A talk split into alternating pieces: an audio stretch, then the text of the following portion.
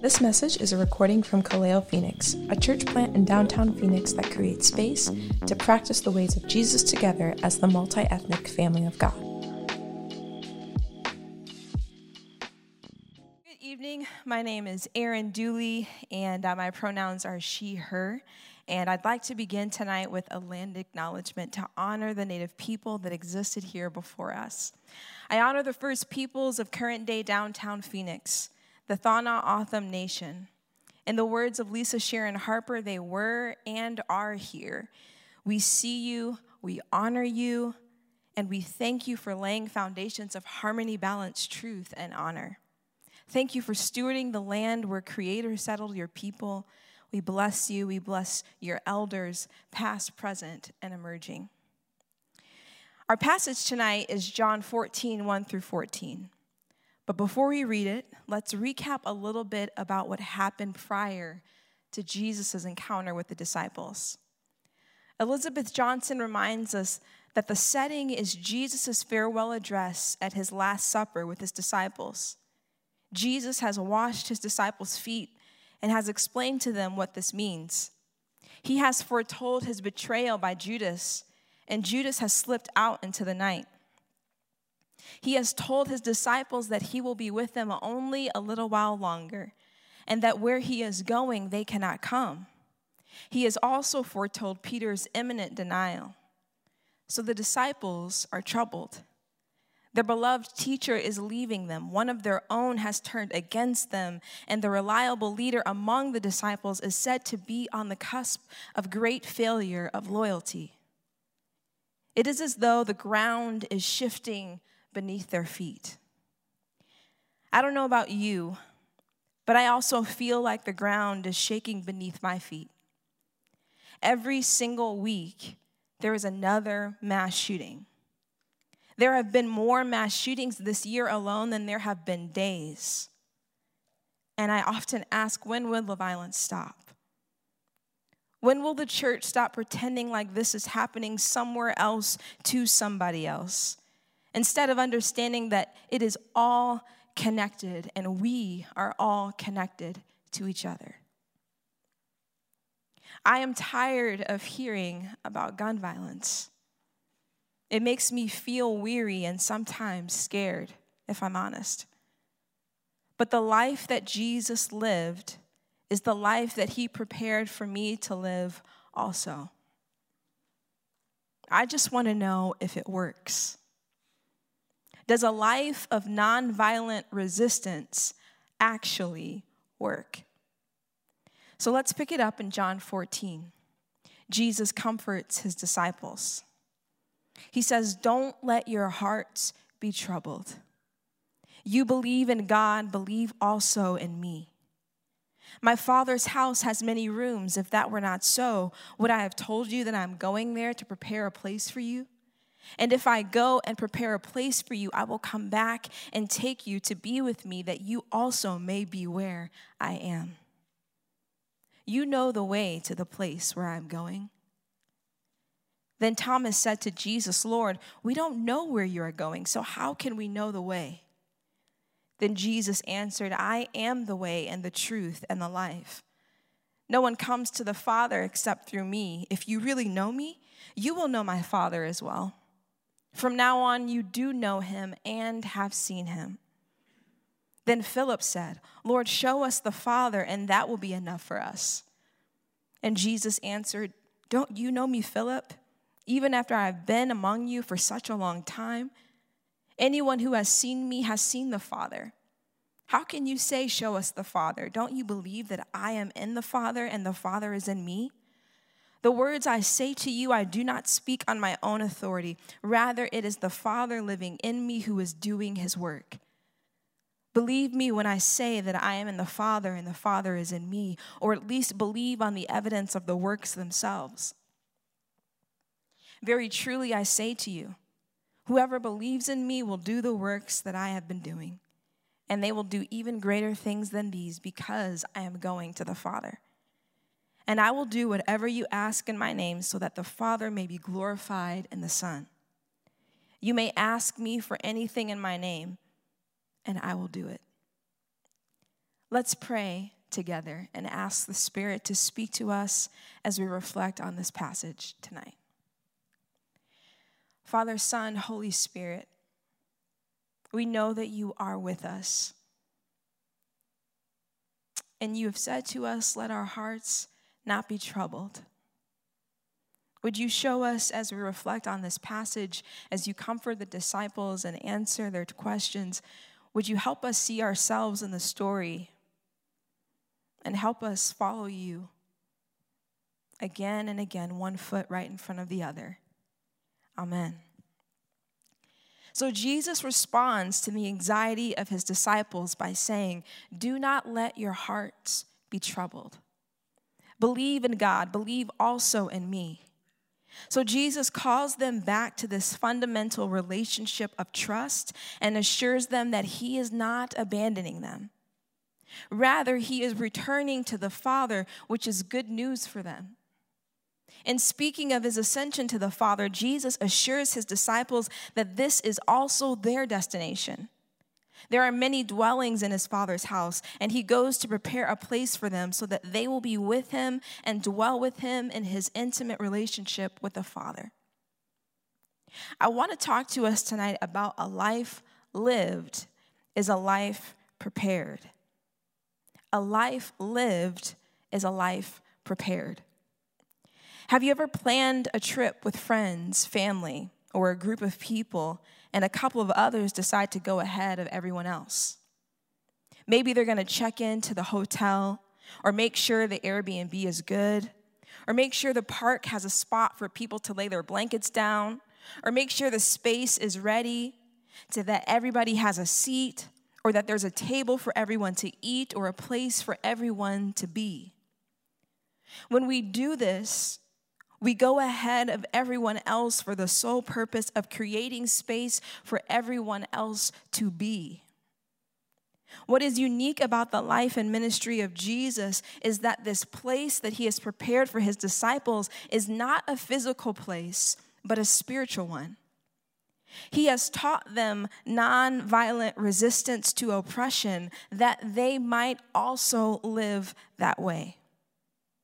Walter Wink an American biblical scholar, theologian, and activist who passed away in 2012, famous, famously summarizes what Jesus taught his disciples. I want you to pay attention to the language he uses to describe these lessons. Jesus taught his disciples to seize the moral initiative, to find a creative alternative to violence, to assert their own humanity and dignity as a person to meet force with ridicule or humor, to break the cycle of humiliation, to refuse to submit to or accept the inferior position. Jesus taught them how to expose the injustice of a system, to take control of the power dynamic, to shame the oppressor into repentance, to stand their ground. Jesus taught his disciples to force those in power to make decisions for which they have not prepared, to recognize their own power as disciples, to be willing to suffer rather than retaliate. He taught them to force the oppressor to see them in a new light, to deprive the oppressor of a situation in which a show of force is necessary or effective. Jesus taught them to be willing to undergo the penalty for breaking unjust laws. He taught them to die to fear of the old order and its rules, and he taught them to seek the oppressor's transformation. Somebody say amen. This is the life Jesus lived. And this is the place Jesus prepared for them to live as well. The disciples have been with Jesus have walked with Jesus, have been taught by Jesus, have eaten with Jesus, have lived with Jesus. They watched him be publicly shamed and crucified, and now his bruised body has risen and he stands before them, preparing them for his departure. Are we not also disciples of Jesus even now? And are these not the life lessons Jesus is also teaching us? Take a deep breath as that settles in. Tai Chi. Tai Chi is something Kendall and I practice once a week in martial arts. Tai Chi is a practice that involves a series of slow, gentle movements and physical postures. It's a meditative state of mind and controlled breathing. Behind me is a video of a group of Chinese people practicing Tai Chi. I just want you to have this visual of slow movement, this meditative state of mind and controlled breathing. Qi is defined as the vital life force or energy that runs through all living beings. What some may call the spirit, others may call qi or energy. When I am practicing Tai Chi, I literally feel like I am praying with my body. I am becoming more mindful of my own energy and life source. I am meditating on who I am and who I want to be in the world. It is said that healing can only happen in a state of rest when chi or energy flows freely and is settled. When we do movement practices like Tai Chi, it encourages our vital energy to circulate through our entire body.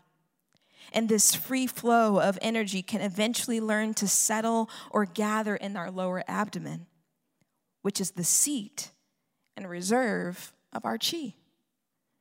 This in turn activates the parasympathetic nervous system, which is the place where all of repairing, all healing, and all growing takes place in our bodies. Now, with all of that being said, I'd like to propose an idea that's a little outside the box. What if Jesus did Tai Chi? What if all the time that Jesus spent slipping away to pray was his form of meditation? Emptying himself, centering himself, cleansing his energy, and developing his center. What if the spirit that he used to heal and to make whole was a disciplined chi? Now, I am not the first to think of such a thought. In fact, my husband was in middle school when he wrote a paper on it. And I could not find the paper, otherwise, I would quote it for you.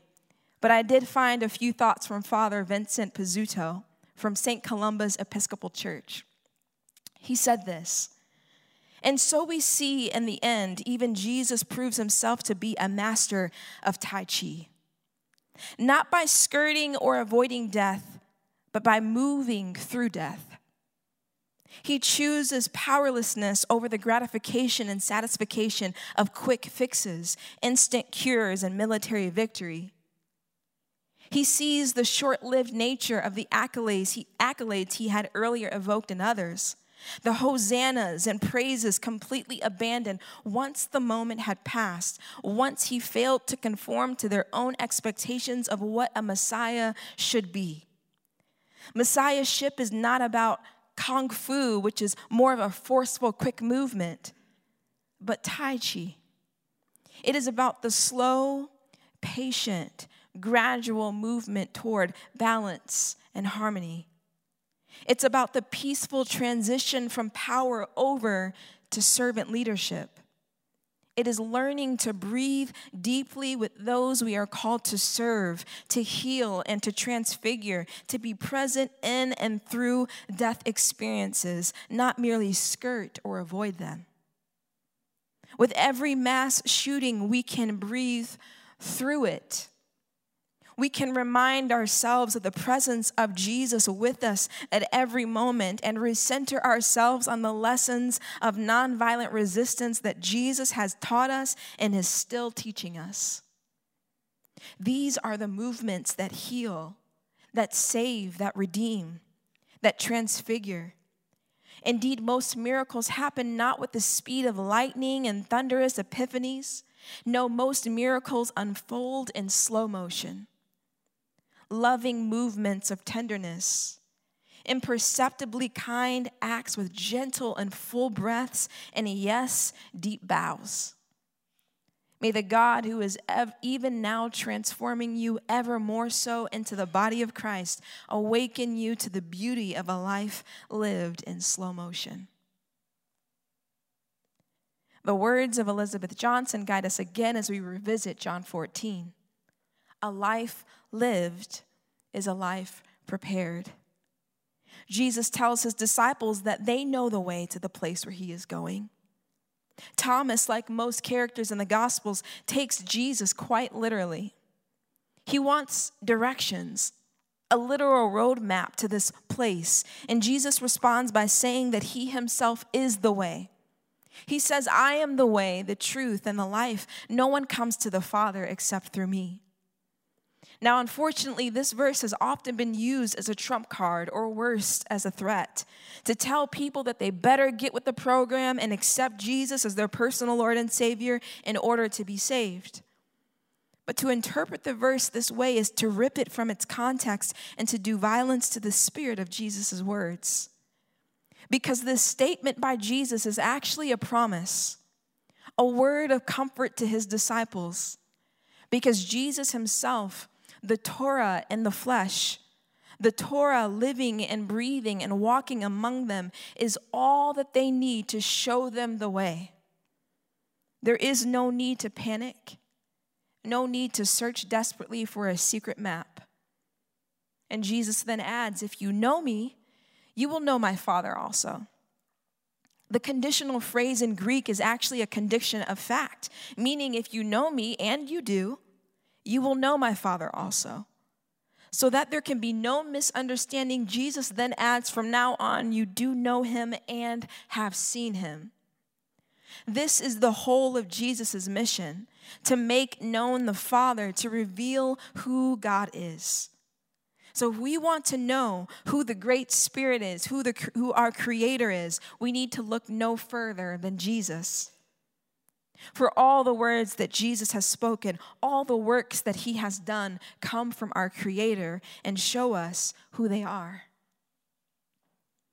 Harriet Tubman, with her last breath, also quoted these same words from Jesus. On her deathbed, she said, I go away to prepare a place for you, and where I am, ye may be also. Born into slavery as our Araminta Ross, on the eastern shore of Maryland, Tubman was hired out to various masters who proved to be particularly cruel and abusive to her as a child. As a result of a head injury caused by one of these men, she suffered from seizures and had visions for the rest of her life. And she believed that these visions were actually from God. In 1849, Tubman became seriously ill with complications from her head injury and her owner decided to sell her but could not find a buyer.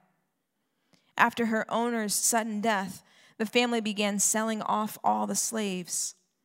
Not wanting to have her family separated, Harriet was determined to escape. A first attempt in which Harriet was accompanied by her brothers was aborted when they had second thoughts. Harriet decided to try again on her own, and she escaped via the Underground Railroad to Pennsylvania. Over the course of 11 years, Harriet rescued over 70 slaves from Maryland and assisted 50 or 60 others in making their way to Canada. During this time, her reputation in the abolitionist community grew, and she became acquainted with Frederick Douglass and John Brown. She also moved her base of operations to Auburn, New York, closer to the Canadian border. Harriet conducted her last rescue mission in November of 1861 as the Civil War enveloped the nation a black woman and slave was abused and injured. Her head injury became a pathway to hear and see God. And she used what she saw to free herself and then to free others. Harriet went ahead of them and prepared a place for them. She did so in spirit and mind and in body. She embodied for her community a new place they could live and prepared that place for those coming after her. As the band comes up, I'll conclude with this. I know tonight was a unique message for sure. We're talking about Tai Chi, Harriet Tubman, Jesus, John 14. It's, it's a lot. But all of these things that seem random on paper they actually have something deeply in common. They all teach us how to live a life of nonviolent resistance. As the band plays, let's, let's pray together about these things. And I want to guide us through a prayer practice together.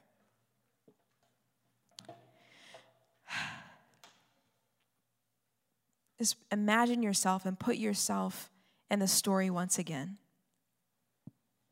As a follower and disciple of Jesus, even now, remind yourself of the things that Jesus has taught you.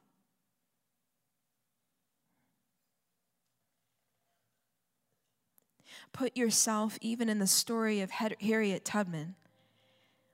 As she lies on her deathbed, she says to you, I go away to prepare a place for you. And where I am, ye may be also, as she quotes the words of her Savior. You've walked with Jesus, talked with Jesus, eaten with Jesus, lived with Jesus. And imagine maybe in Harriet's story, you've grown up with her. You watched her be abused and mistreated. You were with her when she received the head injury and the consistent visions from God. And imagine Jesus and Harriet, who followed Jesus, now teaching you. Teaching you to seize the moral initiative. Teaching you to find creative alternatives to violence. Teaching you to assert your own humanity and dignity as a person. They're teaching you how to meet force with ridicule or humor. How to break the cycle of humiliation how to shame the oppressor into repentance, how to stand your ground, to recognize your own power, to be willing to suffer rather than retaliate, to force oppressors to see you in a new light. They've taught you to be willing to undergo the penalty for breaking unjust laws. They've taught you to die to fear of the old order and its rules. And they've taught you to seek your oppressor's transformation. So now it's your turn to walk in the life that they have prepared for you. And imagine Jesus and Harriet saying to you, This is the way. This is the life that has been prepared for you by those that have gone ahead of you. It's your turn to follow Jesus and those who have followed him before you. So, in this moment, ask Jesus, what else does he want you to know? What else does he want you to do?